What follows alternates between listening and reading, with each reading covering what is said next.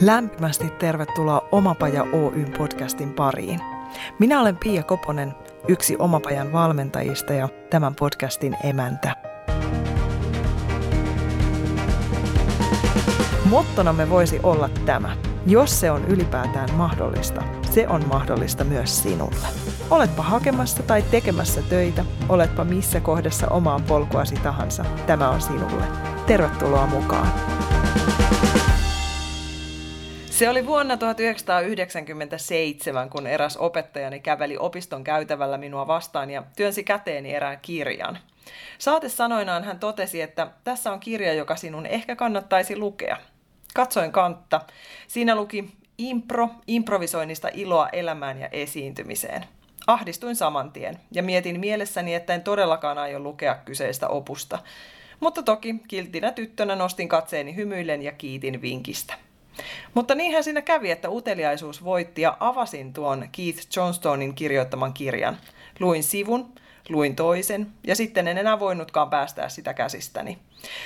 Pian ilmoittauduin Tampereella järjestettävälle improkurssille, jonka vetäjänä toimisi kirjan suomentaja.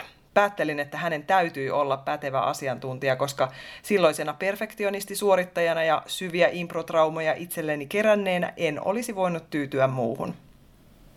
Kurssin alussa annoin itselleni kuitenkin luvan poistua paikalta kesken kaiken, jos meno, meno menisi mahdottomaksi. Ja menihän se mahdottomaksi, mutta yhtäkkiä se oli mahdottoman hauskaa. Ja se tie vei mukanaan.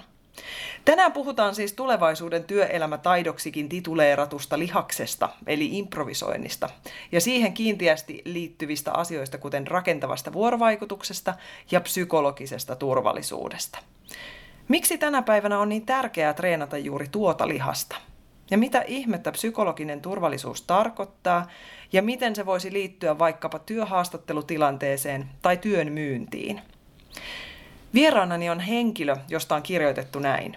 Yli 20 vuoden kokemuksellaan ja kannustavalla työotteellaan hän saa lyhyessäkin ajassa ihmiset ja organisaatiot muuttamaan toimintatapojaan sujuvimmiksi, edistäen sekä työhyvinvointia että tuloksellisuutta.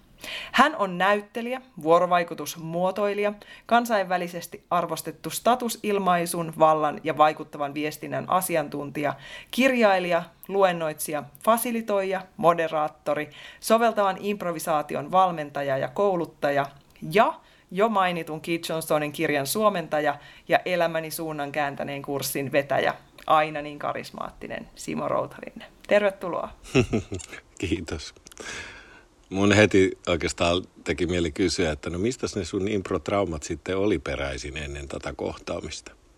Aa, mä oon harrastanut teatteria seitsemänvuotiaasta saakka ja siellä mentiin Spoliinin mukaan ja, ja mä en voinut käsittää, Joo. että miten jotkut vaan oli siinä niin taitavia ja ohjaaja ei mun mielestä antanut mitään työkaluja siihen, että miten siinä voisi Joo. koskaan onnistua.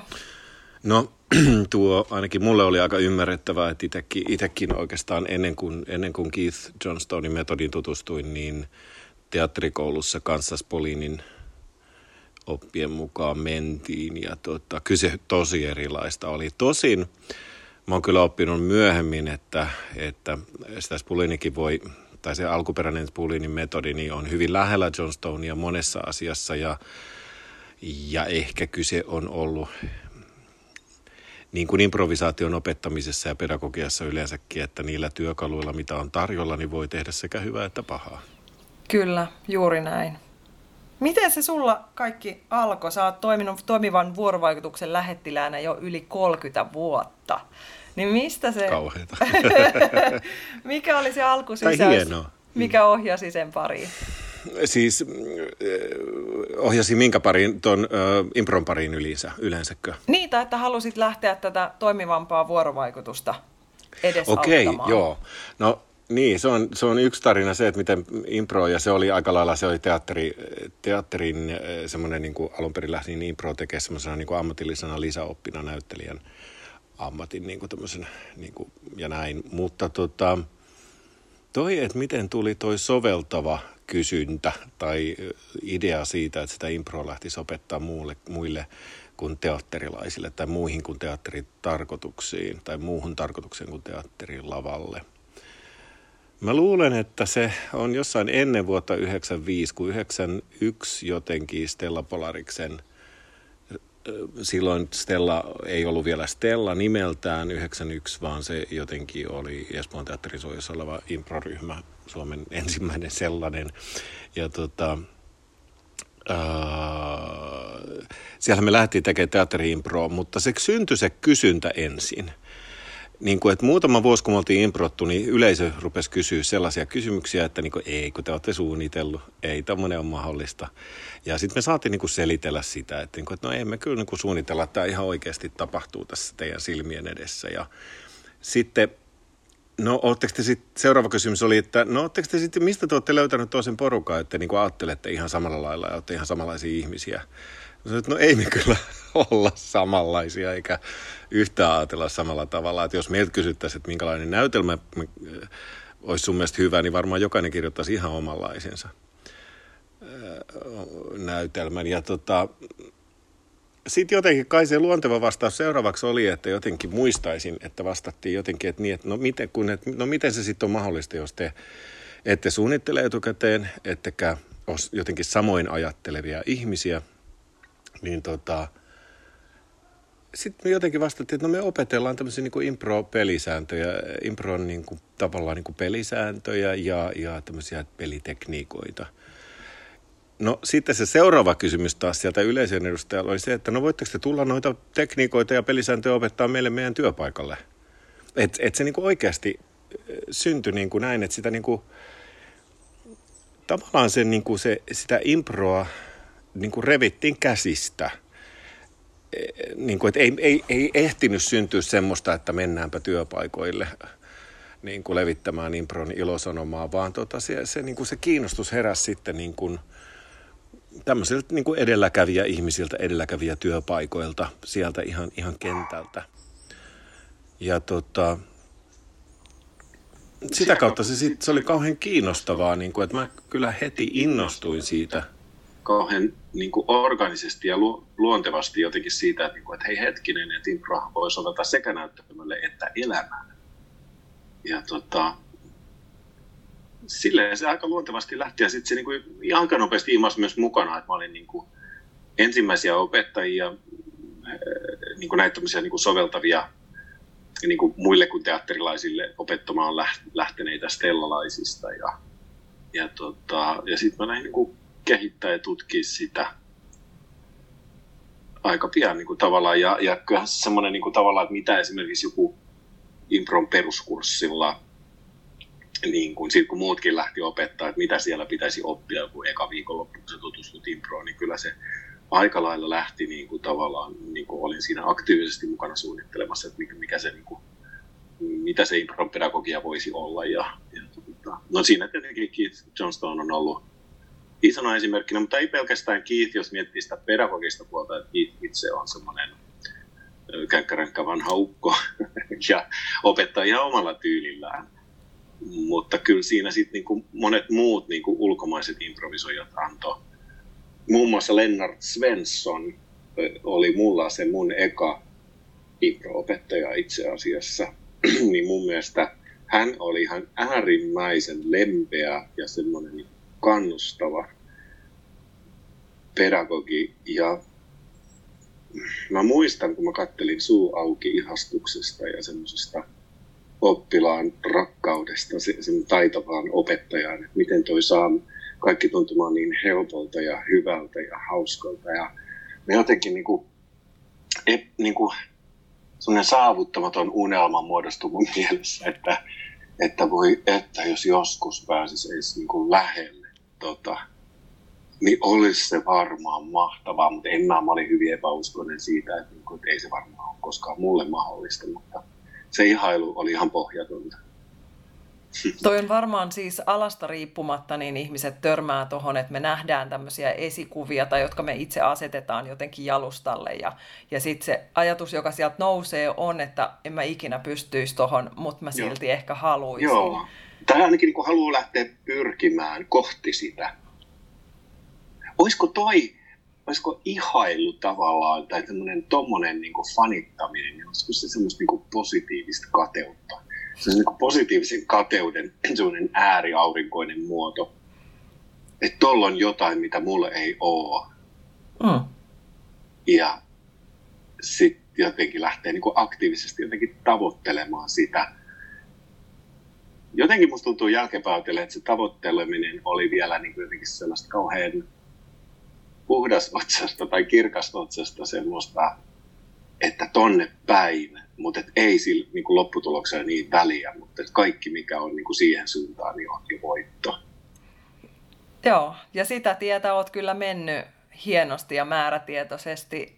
Jos mietit taaksepäin, niin onko työelämässä tapahtunut mitään muutosta? Edelleen pyydetään vastaavia vuorovaikutuskoulutuksia, edelleen tarvitaan noita taitoja, ehkä enemmän kuin koskaan. Mutta miten sä näet sen, niin kun, onko siellä tapahtunut muutosta kentässä? On siellä tapahtunut, mutta se muutos ei ole, siis se, sehän on tavallaan semmoista polarisoitumista myös, että, että tavallaan niin kuin semmoiset vanhat jäykät kuviot edelleen on olemassa jo, jossain paikoissa ja, ja sitten taas toisaalta semmoista uutta, uudenlaista notkeutta ja joustavuutta ja letkeyttä taas löytyy enemmän kuin aikaisemmin, mutta sitten ne ääripäät on tavallaan niin kuin etääntynyt vielä sit toisistaan. Et se on niin kuin, voisi sanoa, että Suomi jakaantuu organisaatiot ja yhte, ihmisyhteisöt tavallaan kekkoslaiseen ja postmoderniin tämmöiseen vuorovaikutuslaatuun, että tota, et, et kyllä se joskus 90-luvun lopussa mä muistan, taisi olla, mä niin kuin ajoitan sen tuohon samoihin aikoihin, kun sä aloitit tuosta 97. Muistaakseni silloin mä kuulin niin kuin ensimmäisestä työyhteisöistä semmoista juttua, että ihmiset uutta työpaikkaa hakiessaan, jos ne niin kuin vaihtaa firmaa, niin että ne ei mene palkan perässä pelkästään, vaan ne haastattelee tosi tarkkaan, että minkälainen työilmapiiri teillä on, minkälaista johtamista teillä on. Ja että se valintakin loppujen lopuksi ei mene pelkästään rahan perusteella, tai joskus jopa ei ollenkaan sen palkan perusteella, vaan sen, että onko se kivaa. Ja mä muistan, että mä oikein panin semmoisen niin henkisen korvamerkin niin kuin oikein kunnolla itselleni muistiin, että, niin kuin, että oho, että tämä on aika merkittävä muutos. Ja mun mielestä se on lisääntynyt. Ja nythän puhutaan milleniaaleista ja niin edelleen, että siellä niin entisestään tämä on lisääntynyt. Ja sehän on, monet vanhemmat työntekijät saattaa niin kuin, niin kuin nauraa tai jotenkin tai pelätä näitä milleniaaleja. Niin kuin jotenkin kyseenalaistaa sitä, että miten, että kai pitää olla niin kuin jotenkin hirveät leikkikentät ja kokikset ja piparit ja ties mitä kivaa, että, niin kuin, että eihän se mitään työtä enää ole. Et, et, et, et, tämä on jännä, että me eletään semmoista niin kahtia jakautumisen aikaa monella tavalla. Näkyyhän se noissa vaikka valtion päämiehissä ja politiikassakin sen enempää mainitsematta sen nimeä, jonka nimeä en mainitse.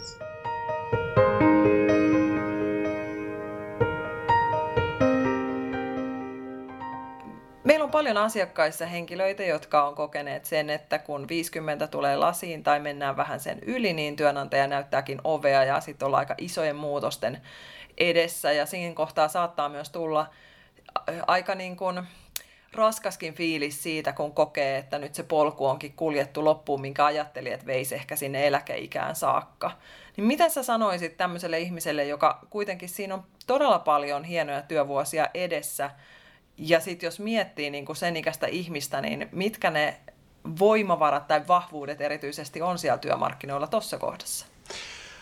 No mun mielestä se, että jos katsotaan ihmisen, ik, niin kuin, että jos sanotaan ihminen irti niin kuin iän takia, niin sehän on ikärasismia, tai siis sehän on täysin no-no, että sehän on käsittääkseni laitontakin suurin piirtein, niin, niin tota, mutta muutoshan voi olla hyväkin asia siis. Että kuinka moni sitten taas toisaalta salaa olisi harkinnut sitä, että, niin kuin, että voi vitsi, että, että onko tämä nyt mun juttu, tai että mut ei oikein uskalla niin kuin vaihtaa. Että et jos menee sinne, mitä sä lopuksi kysyit, että tavallaan, että mitä taitoja, no totta kai on kokemusta, niin kuin suhteellisuuden tajua, näkemystä, niin kuin, että jos mietitään niin kuin kaikkea arvoja, visiota, missiota, strategiaa, kaikki niin kuin isoa kuvaa niin kuin, niin kuin organisaatiosta ja niin edelleen, niin kyllähän se niin kuin, kyllähän sulla on niin kuin, pikkasen on enemmän perspektiiviä ja historiaa kun sulla on ikää kertynyt. Että kyllä se on niin kuin arvokasta tietotaitoa, mitä siinä on. Mitä sitten menetetään, jos, jos niin kuin tavallaan iän takia sitten ajatellaan, että ei, ei niin kuin haluta käyttää niin kuin tietyn ihan ylittäneitä työelämässä. Mutta mut sitten taas mulla on niin kuin tavallaan työelämään aika semmoinen niin varhain muodostunut semmoinen perversi näkökulma, että, että tota, mä en ole jotenkin koskaan, mä oon suurimman osan työstäni tehnyt ammattiurastani freelancerina tai sitten myöhemmin sit yrittäjänä. Ja toki ymmärrän, että meidän semmoinen niin turvallisuuden tarve on voimakas ohjaava tekijä kaikilla ihmisillä, mutta turvallisuuden lähteet voi olla eri, erilaisia eri ihmisillä. Ja toki niitä voi niin kuin treenata ikään kuin saamaan niin kuin, niitä turvallisuuden lähteitä, niistä voi niin kuin päästää irti ja niin kuin hankkia uusia siihen tilalle. Mutta mulle se ei ole koskaan ollut semmoinen pysyvä työsuhde, että mä oon niin kuin, toisaalta niin kuin mun mieleni on toiminut silleen, että jos mulla on pysyvä työsuhde, niin musta tuntuu, että mä oon vankilassa. Et mä oon ollut sillä lailla vähän omituinen ehkä, tai ei niin tyypillinen. Eli mä oon niin kuin, tavallaan vapaaehtoisesti heittäytynyt siis pätkätyöläiseksi hyvin varhaisessa työuran vaiheessa. Ja sellaisena mä sitten on pysynyt. Et, ja tota, jos se kerran on mahdollista aika monille ihmisille, niin kuin, että okei, se ei ehkä ole preferoitu vaihtoehto, mutta se on mahdollista. Ja sitten mun käsittääkseni työelämä on muutenkin muuttumassa koko ajan tuohon suuntaan.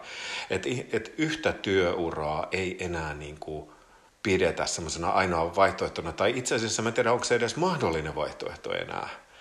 Että, että ihmiset niin kuin tekee vähintään saattaa kolme semmoista vähän pidempää rupeamaan vähän niin kuin erilaista työuraa, tai sitten niitä on 30, niin kuin, että tekee niin kuin ihan vaan niin kuin, niin kuin semmoista, niin kuin, että mitä nyt huvittaa. Että tota, jos jää pitkäaikaisesta työsuhteesta, vaikka tuuliajolle, vaikka iän takia, niin sitten kannattaisi tutustua – niin kuin, tavallaan niin kuin fixed mindsetin sijaan growth mindsettiin ja kaikenlaisiin niin kuin henkisiin työkaluihin, jolla voi nähdä sen muutoksen niin kuin vähän positiivisessa valossa ja treenata niitä oman mielensä lihaksia niin kuin siihen suuntaan, että se muutos ja jotenkin se tyhjän päällä oleminen muuttuisikin mahdollisuudeksi, eikä niin kuin jotenkin, että apua olen pudonnut mustaan kaivoon, enkä koskaan pääse täältä kiipeämään pois. Mikä mä tietenkin ymmärrän, että se voi näyttäytyä sellaisena, mutta se on vain ajatus ja vain tunne. Et mä muistan siis semmoinen kirja kuin Joustava mieli, muutama vuosi sitten julkaistiin. En muista nyt kirjoittajaa, olen siitä vähän häpeissäni, koska mun mielestä se on ihan hirveän hyvä kirja. Ja sitä suosittelisin heti ensimmäisenä niin kuin, lukemaan. Että sen ehkä tiivistettynä mun se anti minulle oli se, että tunteet on tunteita, ajatukset on ajatuksia, eikä niillä välttämättä ole mitään tekemistä todellisuuden kanssa. Eli tavallaan, niin kuin, että se, että vaikka tuntuisi, että on mustossa kaivossa, niin että se nyt Herra Jumala siellä ole oikeasti, vaan se on vain tunne. Ja sitten niin sen, sen voi opetella näkee vaikka sit tunnelina, jonka päässä on niin kuin valo, että kääntää sen vaaka suoraan ja miettiä, että miten mä pääsen tätä valoa kohti. Että, että mieli on ihmeellinen asia. Se on, ja siitä me voitaisiin puhua vaikka kuinka pitkään noista mielen ihmeellisyyksistä. Joo, ja toi on jotenkin sen niin kuin tietoisella tasolla varmasti moni tietääkin, että okei, näitä ajatuksia muuttamalla mä voisin ehkä saada mm. toisenlaisia tuloksia. Mutta mitä sä ajattelet, löytyykö impron puolelta tai jostain muista asioista, mitä sä oot Haavi kerännyt vuosien varrella? Löytyisikö sieltä jotain semmoisia vinkkejä tai konkreettisia harjoituksia, minkä joku meidän kuulija voisi vaikka saman tien kotona tehdä? No, tietenkin noita harjoitteita on ihan hirveästi kaikkea ja sitten on aika hyvä heitto, että tulisiko sulle nyt mieleen jotain, mitä kotona voisi tehdä.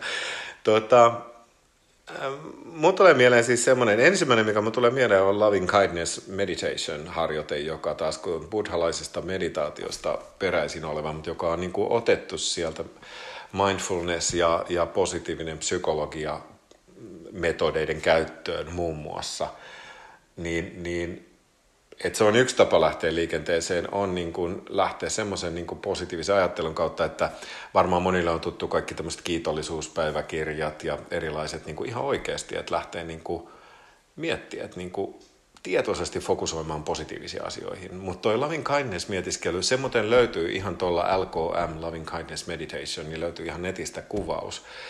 Mutta siinä periaatteessa lähetetään positiivista energiaa, positiivisia ajatuksia. Vaikka kuvittelee jonkun kultaisen pallon rintakehänsä sisään, joka säteilee lämmintä varoa ja sitten sanoo vaikka aina kohteelle, kenelle tämä lähetetään tämä positiivinen energia, niin sanoo niin hyvässä asennossa silmät kiinni, että mä toivon, että sä oot turvassa. Mä toivon, että, että sä et kärsi kipua, etkä sä kärsi mistään muustakaan. Ja mä toivon, että sulla on kaikki hyvin. Ihan omin sanoin, jotain tällaisia kauniita hyviä toivotuksia siitä, että sä oot turvassa ja sulla ei mitään hätää. Ensimmäisellä kierroksella se kohde on sinä itse. Joillekin tämä kierros on helpoin, joillekin se on vaikein. Mm, mene tiedä. Sitten seuraavaksi on joku läheinen ihminen, ja sille lähetetään näitä ajatuksia. Siinäkin voi tulla yllätyksiä, että onko se helppoa vai vaikeaa. Ja sitten joku tuntematon neutraali ihminen, joku kasvot, mitkä sä muistat, olen kohdannut tämän ihmisen jossain. Lähetänpä hänelle hyvää energiaa hyviä toiveita, toivotuksia. Ja sitten se viimeinen on taas joku haastava henkilö, joku vihahenkilö, vihan kohde tai aggression tai turha, turhautumisen kohde tai jota pe- ehkä pelkää.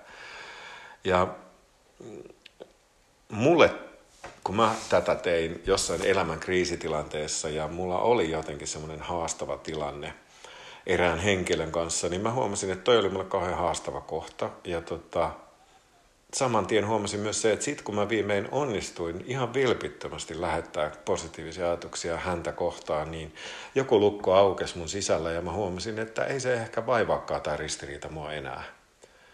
Että okei, se on, ei se hävittänyt sitä ristiriitaa, mutta se, mikä tunnevaikutus sillä oli muhun itseeni, niin se jotenkin sellainen lukko aukesi, että mä en ole enää niin kuin riippuvainen siitä konfliktista. Ja tota, Toi on niin kuin yksi semmoinen konkreettinen mielikuvaharjoite, jota voi siis yksin tehdä mainiosti.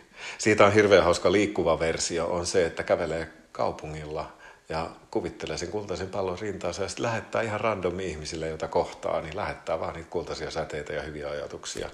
Sekin on aika, aika voi olla vaikeaa, se voi olla helppoa, mutta mä voin taata sen, että jos se onnistuu edes niin kuin kymmenellä prosentilla, niin siitä tulee hitsin paljon parempi fiilis. Ja toi tuommoisten kultapallojen heittely ehkä jollain tavalla liittyy myös siihen, mitä sä parhailleen virittelet käyntiin, tämä Don Into. Joo, joo. Kertoisitko siitä vähän?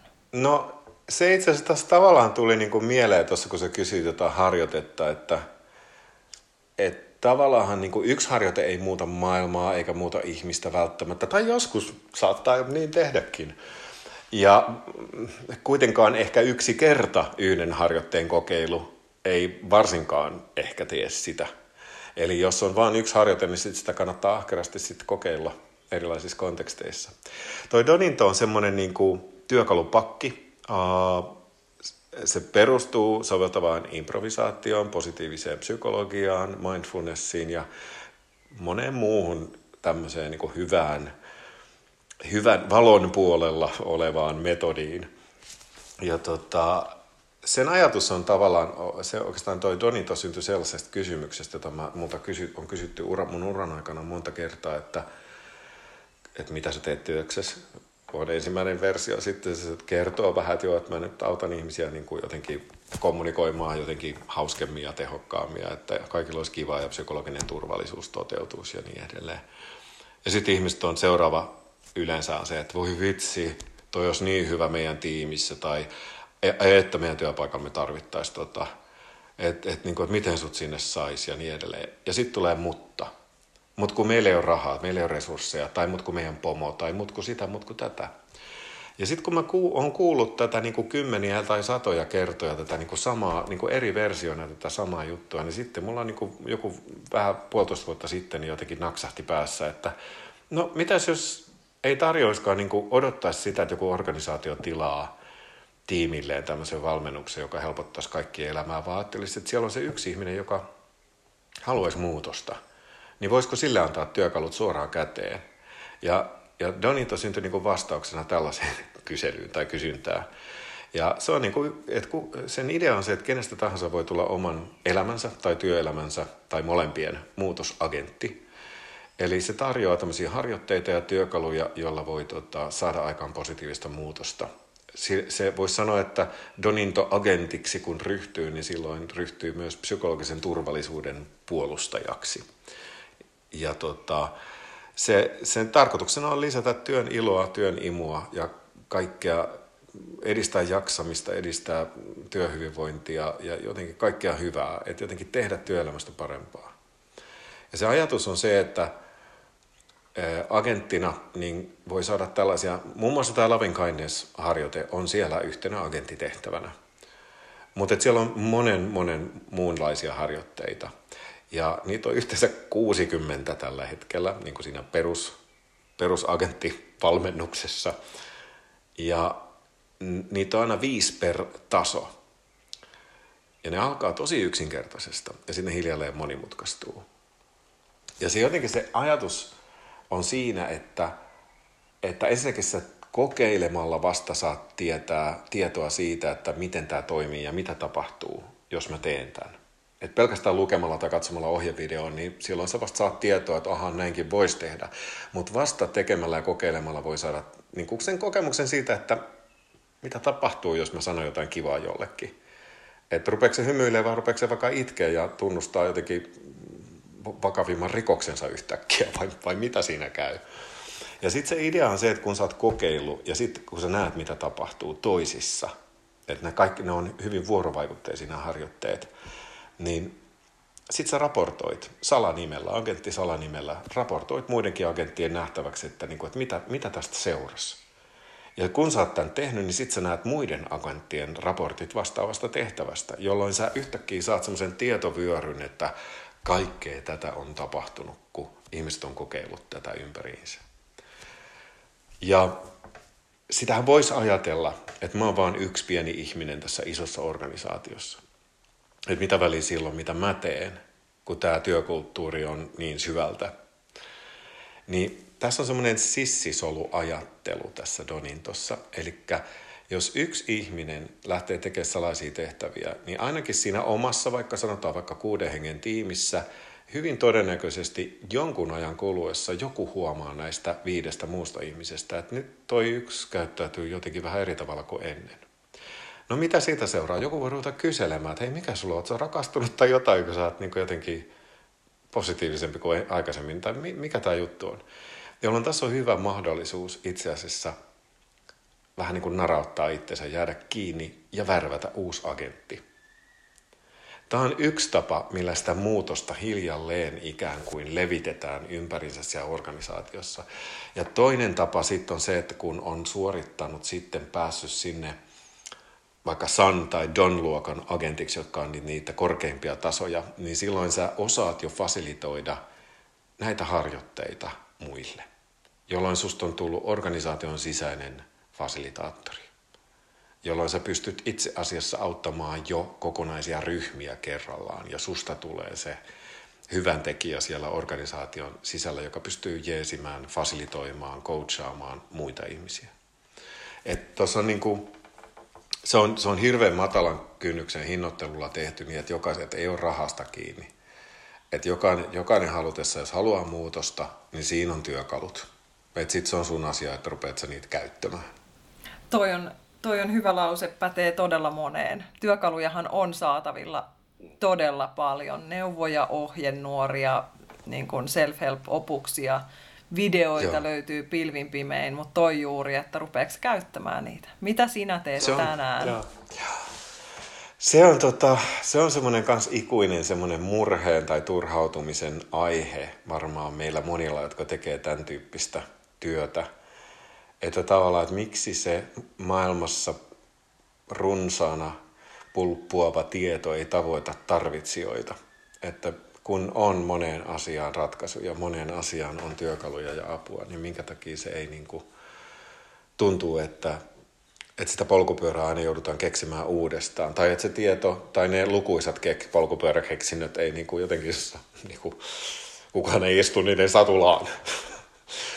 tota, mutta toi Donington niin kuin tavallaan se on nyt uusi kokeilu ja pidetään peukkuja pystyssä. Vastaanotto on ollut tosi innostunut Et, ja sitten se on niin jotenkin liikkuu tässä ajassa, että, tota, että se on digitaalinen työkalu, joka kuitenkin sille huijaa ihmisiä kasvokkain vuorovaikutukseen, kun tekee niitä kokeiluja niin kuin ikään kuin livenä, miksei myös etänä. Ja sitten se on niin kuin pelillistetty sillä tavalla, että siellä pystyy niin kuin etenemään, saamaan kokemuspisteitä, siellä pystyy niin kuin tavallaan saamaan erilaisia ansiomerkkejä ja etenemään siinä niin kuin tavallaan siinä arvostuksessa. Ja, ja siellä on niin kuin suuria suunnitelmia, että, että ties mitä, että se, sieltä tulee avattaret mukaan ja sitten ne avattaret kehittyy ja muuttuu ja kasvaa sen mukaan, kun sä etenet agenttina ja on agenttichatteja ja niin edelleen, ja kokoontumisia ja erilaisia flashmob-tapahtumia. Kaikki näitä tulee niin kuin sit hiljalleen sinne lisää. Mutta ehkä siinä pelillisyydessä nykyisellään tässä niin kuin ensimmäisessä muodossaan, niin ehkä se on myös sitä, että sä pystyt, niin kuin, kun sä raportoit näitä tehtäviä, niin jos muut tykkää ja pitää arvossa sitä sun raporttia, niin sun agenttiranking nousee. Että tavallaan, että sä niin kuin sun semmoinen niin asiantuntijastatus, semmoinen osaajastatus nousee siitä, että, niin kuin, että muut vertaiset agentit antaa sulle sitä asiantuntijuus niin kuin, arvostusta. ja, tota, ja musta tuntuu, että toi voi olla aika hyvä mahdollinen houkutin monille ihmisille, että, että, tota, että hei, että mä haluan ainakin olla hyvä tekijä. Mä haluan olla esimerkiksi saada pisteitä siitä, että mä värvään tosi paljon uusia agentteja ja niin edelleen. Et saa nähdä, että miten toi niin sit isossa mittakaavassa toimii, että nythän me pilotoidaan sitä Suomessa, että se, sen niin kuin tavallaan se, se on käynnistynyt nyt tässä ihan oikeastaan toukokuun alusta lähtenyt nyt Suomessa käyntiin. Donito.com-sivuilta ja siellä pääsee app.donito.com-sivulle ja siellä pystyy kokeilemaan ihan ilmaiseksi niitä harjoitteita ja niin edelleen. Et pystyy katsoa vähän, että hei, onko tämä semmoinen, mikä olisi kiva. Ja globaaliksi ollaan menossa, että englanniksi on olemassa jo kaikki 60 tehtävää, nämä ensimmäiset. Ja sitten tota, ruotsinkielinen versio on tulossa ja sitten lokalisoidaan sitten lisää kieliä sitten sitä mukaan. Kun... Mutta ihana, siis tämä on tosi makea projekti, meillä on ihana tiimi ja mä oon ihan intopiukena siitä koko jutusta. Ja tota, ja vastaanotto on ollut tosi innostunut ja tosi hyvä ja meillä on erään sulmalaisen kaupungin kanssa, ihan kaupungin henkilökunnan kanssa tavallaan neuvottelu siitä, että mahdollisesti me saataisiin ensimmäinen kaupunki mukaan kokonaisena niin, että, että saattaisi olla, että koko henkilöstö saa mahdollisuuden ryhtyä agenteiksi. Se olisi mun aika kova juttu. Mutta katsotaan, ei nuolaista ennen kuin tipahtaa. Näinpä. Onko ne semmoisia, että niitä voi myös semmoinen, joka ei ole työelämässä tällä hetkellä syystä tai toisesta, niin sopiiko se myös semmoiselle, sä puhuit siitä, että se on niin työyhteisön sisällä toimiva homma, mutta voiko niitä soveltaa, että saisi omaan elämään myös tuommoista spicea? Kyllä voi. Et, et periaatteessahan se, se nyt tämä niinku se ydin mm, agentti valmennusohjelma siellä, niin kuin, joka nyt on valmiina. Et sinne tulee sitten myöhemmin tämmöisiä eri, erikoisagenttitasoja erilaisilla teemoilla. Niin tota, kyllä tämä niin kuin, se soveltuu niin kuin mihin tahansa vuorovaikutustilanteisiin, että et, et yhtä hyvin se voi toimia perheen dynamiikkaa parantavana asiana tai harraste piirissä tai, tai vaikka lähisuhte, lähisuhteessa, että siinä on kahden agentin liitto ja kumpikaan oikein tiedä, mitä tehtävää ne on suorittamassa milloinkin. ja, tota... Vapiset Tinder. joo, eli siis niin kuin, että Joo, ja tota, kyllähän siitä flirttivinkkejäkin saa. Siis silleen, niin kuin, että, että sä voit kokeilla niitä agenttitehtäviä ihan tuntemattomienkin kanssa ja katsoa, että mitä tapahtuu. Ja no, pieni semmoinen disclaimeri siihen, että, niin kuin, että voi tapahtua, voit joutua seikkailuihin. Vähän niin kuin mihin impro kutsuu sanomaan no joo. kaikille joo. Joo, ja siis nehän, sehän perustuu toi, toi niin kuin se koko ydinpedagoginen, niin kuin, pedagoginen ydin Donin tuossa perustuu improvisaatioon, soveltava improvisaatio, improvisaation perus, perus tota, teeseihin ja teorioihin ja metataitoihin, niin, niin siihenhän se, niitähän se opettaa. Voisi sanoa, että se on semmoinen niin kuin elämän, improkurssi ja ehkä elämän mittainenkin improkurssi se Doninto-homma, että, että ne tehtävät ei ole kertakäyttöisiä, vaan niitä, niitä sä voit kokeilla uudelleen ja niiden jotenkin avulla voi niin kuin, Mä usein sanon improa niin kuin tavallaan semmoiseksi niin kuin henkiseksi urheiluharrastukseksi, vaikka että mieti vaikka punttisalilla käymistä. Että jos Doninto esimerkiksi tai mikä tahansa improkurssin kurrikulum tai, tai yksi päivä impro-opetusta, niin se on niin kuin kuntosaliohjelman laatiminen. Mutta ei ne lihakset kasva, ellei se niin sitten rupeaa treenaamaan. Että tavallaan, että, että samalla idealla toi Doninto tarjoaa sulle harjoitteita, mutta että sit sun pitäisi harjoitella. Sit sun pitäisi niinku tehdä asioita, kokeilla niitä ja ottaa haltuun työkaluja. Ja yksi asia, mikä siis Donintossa on hyvä kanssa, että jos jokaisella agenttitasolla on viisi tehtävää, niin ei se tarkoita sitä, että kaikki viisi tehtävää sun pitäisi ottaa omaksesi ja olla tosi innoissaan kaikista, vaan voi olla, että neljä niistä on semmoisia, että no, en mä nyt oikein tiedä, ei oikein tuntunut missään. Mutta yksi on semmoinen, että hei, tämä sopii mulle.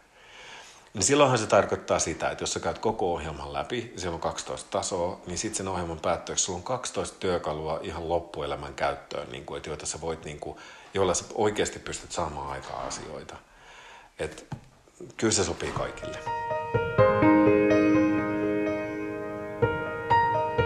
Siirrytään sitten psykologiseen turvallisuuteen. Se pikkasen, pikkasen jo siihen viittasit aikaisemmin ja jotenkin musta se on niin kun, koen, mun tulkinta on se, että noin Doninto-harjoitukset ja improvisaatio, niin sitähän se kehittää. Et nyt ollaan saatu sille vaan tällainen hienon kuulonen nimi, psykologinen turvallisuus. Ö, mitä se lyhykäisyydessään tarkoittaa? No mä oon niin kuin, tutkinut sitä jonkin verran ja todennut, että yksinkertaisimpia selityksiä varmaan on sellainen, että, että psykologinen turvallisuus on korkealla tasolla jossain ihmisryhmässä silloin, kun siellä kaikki kokee, että on ok avata suunsa ja kertoa, mitä mieltä on. Eli että uskaltaa jotenkin sanoa mielipiteensä tai sanoa jonkun, esittää tyhmän kysymyksen tai, tai kokeilla kepillä jäätä, että miten tämä menisi, jos mä näin sanon. Tai, tai vaikka käyttäytyä hassusti, olla leikkisä. Että uskaltaa niin jotenkin näyttää kaikki puolet itsestään ja, ja äh, ei tarvi esittää vahvaa tai pärjäävää, vaan voi olla myös niin kuin näyttää sen haavoittuvuutensa. Niin jos tämä kaikki on mahdollista, niin mun täytyy sanoa, että silloin me ollaan tekemisissä korkean psykologisen turvallisuuden tason kanssa. Ja se, ei se sen kummempaa mun mielestä ole. Et se ei tarkoita sitä, että meidän pitäisi olla samaa mieltä tai meidän pitäisi olla koko ajan kauhean konsensus ja niin edelleen ja harmoni, harmoniassa, vaan sitä, että, me, niin kuin, että on semmoinen, niin ei tarvitse pelätä. Saa olla eri mieltä vaikka ja saa niin kuin, ja, mutta, et se, mutta et se ei niin kuin, riko mitään se erimielisyys tai tuhoa mitään, vaan se on vaan sille, että aha, okei, selvä. Sä ajattelet noin, mä ajattelen näin, tää on jännää. Onko se jotain, mitä me luodaan toinen toisillemme siinä vuorovaikutuksessa vai luodaanko me se itsellemme ja tehdään siten asioita mahdolliseksi? Mä sanoisin niin, että niin kuin itsen ja muiden välillä vallitsee kaksisuuntainen valtatie. Eli sitä voi kulkea molempiin suuntiin, parhaimmillaan sitä kuljetaankin molempiin suuntiin. Eli silloin me tehdään töitä sekä itsemme kanssa että autetaan toisiamme. Siinä on semmoinen ero kuitenkin, että niinku improvisaatio just nimenomaan kasva, siinähän on paljon harjoitteita ja semmoista niinku lähdetään katsoa epäonnistumisen pelkoa iloista mokaamista ja sitä kautta niinku työstämään sitä, sitä semmoista suurempaa turvallisuuden tasoa ja riskinottokykyä ja joustavuutta ja niin edelleen, niin tota, mä jotenkin väittäisin niin, että, että jos me pelkästään katsotaan vaikka tarkastellaan sitä, että ihminen työstää itse omaa ajatteluaan ja asennoitumistaan ja tunteitaan, niin jotenkin mulla on tullut sellainen kuva, että se tie on pitkä ja kivinen joskus. Että, että tavallaan, että, että semmoiset niin rohkeuden ja, ja semmoisen psykologisen turvallisuuden tasot ei ihan niin kuin näin sormia napsauttaen muutu, kun ihminen yksin työstää niitä.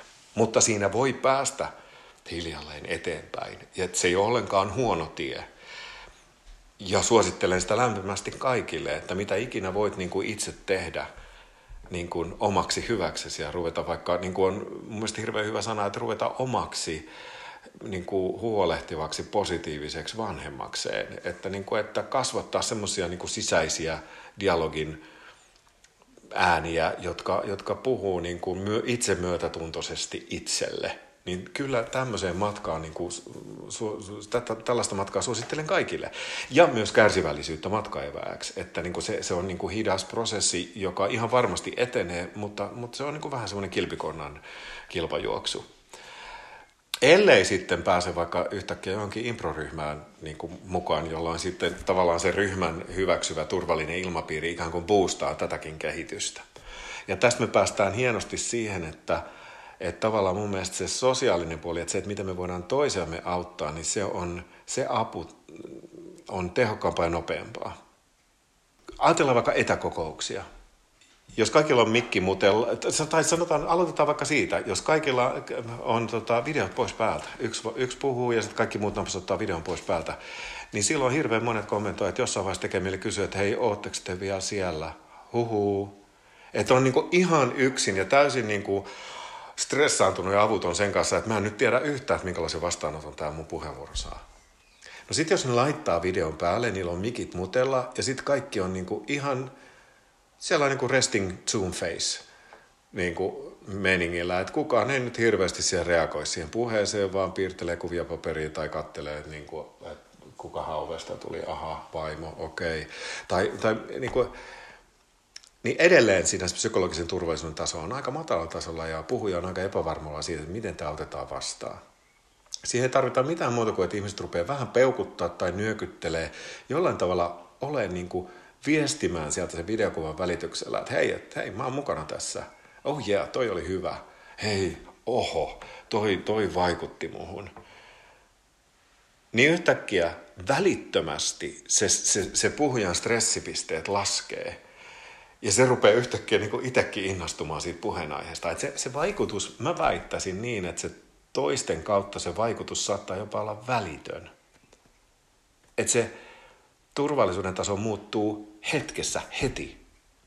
Ja toi on semmoinen, mitä mä käytän monesti valmennuksissa tuolla niin kuin elämäpuolella tai työelämäpuolella – että, että se psykologinen turvallisuus, sitä voi niinku kuvata semmoisena niinku happinaamarina, että, että niinku tavallaan, että mä voin siis pistää sen itselleni ja jotenkin opettaa itseni olevaan niinku resilientimpi ja joustavampi ja rohkeampi. Tai sitten mä voin niinku jeesata, antaa sitä toisille.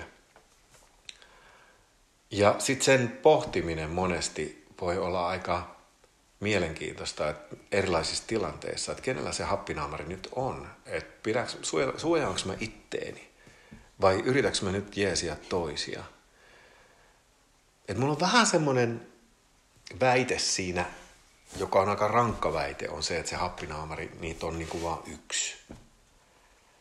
Että jos sä suojaat itseäsi, niin silloin sä tavallaan jätät toiset pulaan. Että samalla kun sä niin kun yrität pitää pokkaa, että nyt en paljasta mitään, suojaan itseni, niin silloin sä et tue toisia esimerkiksi niin hymyilemällä tai nyökyttelemällä. Että et siihen tarvii se naamion pois ottaminen ja semmoinen riskin ottaminen, että nyt mä voin näyttää vähän tyhmältä, kun mä niin ihan silleen naama messingillä, että vau, miten hieno toi oli, mitä sä sanoit. Niin sehän on eräänlainen riskinotto. Niin, siinäpä se. Mm, tärkeitä juttuja ja jälleen kerran tekojen äärelle vieviä että konkreettisesti mm. huomio siihen, mitä minä teen silloinkin, kun kuvittelen, että en tekisi mitään.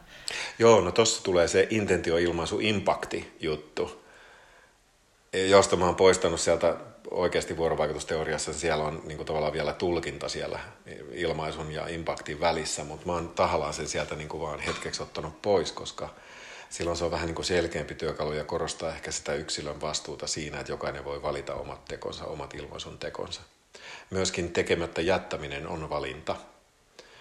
Ja useimmiten se tekemättä jättämisen syy on itsensä suojaaminen. Ja se kertoo jo paljon. Niinpä.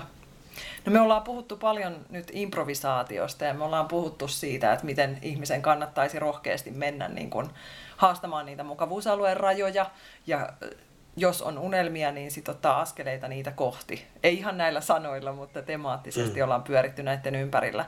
Entä jos on introvertti? No, sitä voi olla vaikea uskoa, mutta minäkin olen sellainen.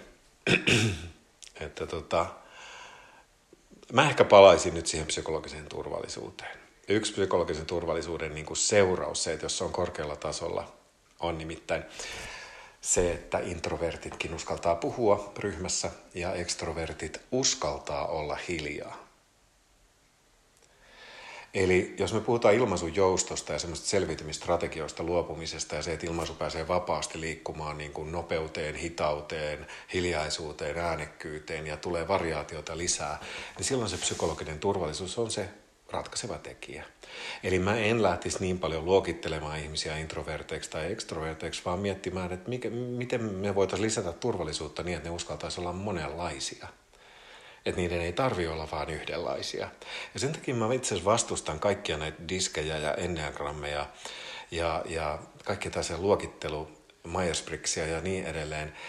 Ne voi antaa meille tietoa, mutta se tieto herkästi on semmoista niin kuin pysäyttävää ja niin kuin poteroihin ihmisiä asettavaa, että niin kuin jotenkin sitten, sitten me ajatellaan, tuo on tuommoinen ja minä olen tämmöinen ja muuksi me ei muututa. Mä näkisin kuitenkin ihmiset paljon joustavampina ja fluidimpana niin kuin jotenkin siinä käyttäytymisessä, että aina voi tehdä valintoja, aina voi mennä epämukavuusalueelle ja tehdä jotain sellaista, mikä ei ole ehkä kokeilla jotain, mikä ei ole mulle tyypillistä, vaikkapa että on hetken hiljaa.